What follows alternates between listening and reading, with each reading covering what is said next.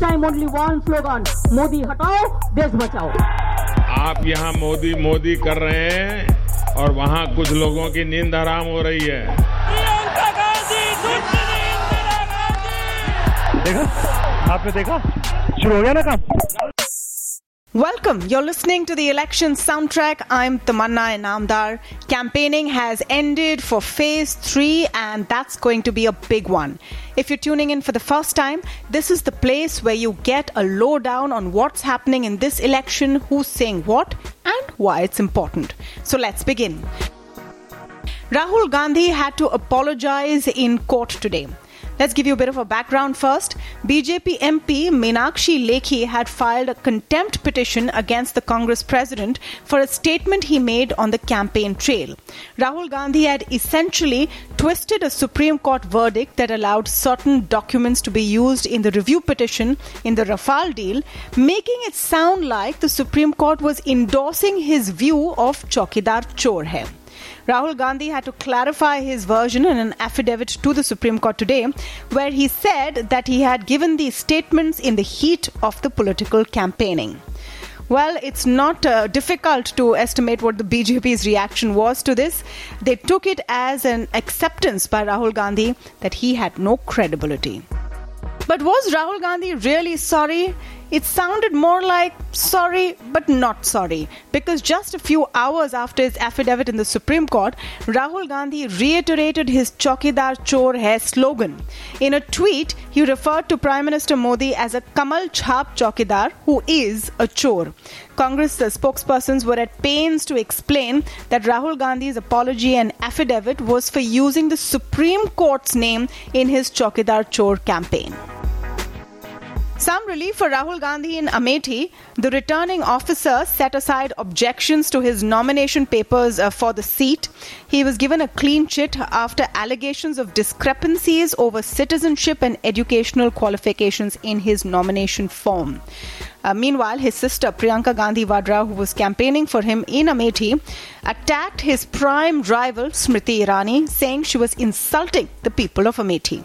सबसे अजीब बात तो मुझे ये लगी कि ये स्मृति ईरानी जी यहाँ आई और उन्होंने जूते बांटे लोगों को ये कहने के लिए कि इनके पास जूते भी नहीं है पहनने ये सोच रही है कि राहुल जी का अपमान कर रही हैं ये कर रही है अमेठी की जनता का अपमान Smriti Irani responded as well, saying that she was the one with acting experience and Priyanka Gandhi should not venture into that territory. Actor मैं रह चुकी हूँ तो नाटक प्रियंका जी ना ही करें तो बेहतर है। जहाँ तक बात अमेठी में उन गरीब नागरिकों की है, जिनके पास पहनने को जूता नहीं था तो कृपया अगर उनमें थोड़ी सी भी शर्म और मानवता हो तो जाकर हरिहरपुर में देख लें कि सच क्या है।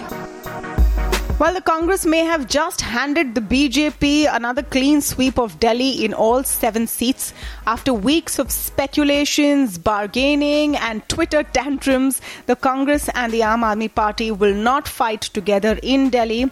All negotiations are off, and we know this because the Congress Party today finally announced six contestants out of the seven seats in Delhi. Former Chief Minister Sheila Dikshit will fight from Northeast Delhi, uh, and former Union Minister Ajay Makan from New Delhi. Now, Sheila Dikshit goes up against the BJP sitting MP Manoj Tiwari and Aam Aadmi Party's Dilip Pandey. पहले भी मैं यहाँ से लड़ चुकी हूँ और यहाँ के लोगों से परिचित हूँ और वहाँ के लोग भी मेरे से परिचित हैं। काम तो करेंगे हम। हमेशा हमारी रेपुटेशन कांग्रेस की रही है कि काम करती है और काम लोगों के लिए, जो उनके हत हित के लिए होता है, वही काम करती है। In other key contestants uh, from Delhi, JP Agarwal fights from Chandni Chowk for the Congress. And this is interesting because uh, Kapil Sibal has been fighting from Chandni Chowk since 2004. He seems to have uh, let go this time round. Arvinder Singh Lovely will fight from East Delhi and he will go up against Aam Aadmi Party's Atishi. Meanwhile, on the campaign trail, the BJP's key focus remains on national security and issues like the NRC and the Citizenship Amendment Bill. In West Bengal, Amit Shah was back with his pet theme of Ilu Ilu.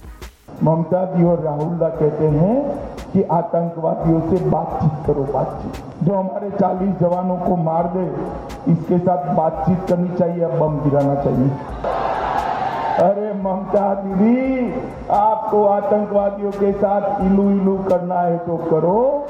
हम तो Bharatiya Janata party ये नरेंद्र मोदी सरकार है। आतंकवादियों के वहाँ से गोली आएगी, यहाँ से खोला जाएगा। ईट का जवाब पत्थर से दिया जाएगा। In Maharashtra, meanwhile, Prime Minister Modi also spoke of terror as a big issue, trying to convince voters that he was the only one capable of strong action when needed.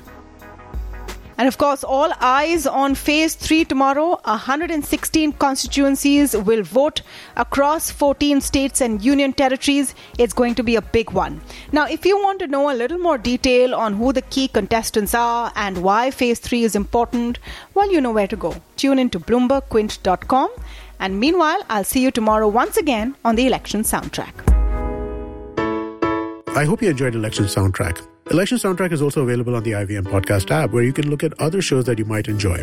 Shows like The Scene and the Unseen hosted by Amit Varma, Ganatantra hosted by Saryu and Alok, The Pragati podcast hosted by Pavan Srinath, Puliyabaazi hosted by Pranay Kotasthane and Saurabh Chandra, and How to Citizen hosted by Meghnad and Shreyas Manohar. Check out the IVM podcast app to get more talk content that you'll enjoy.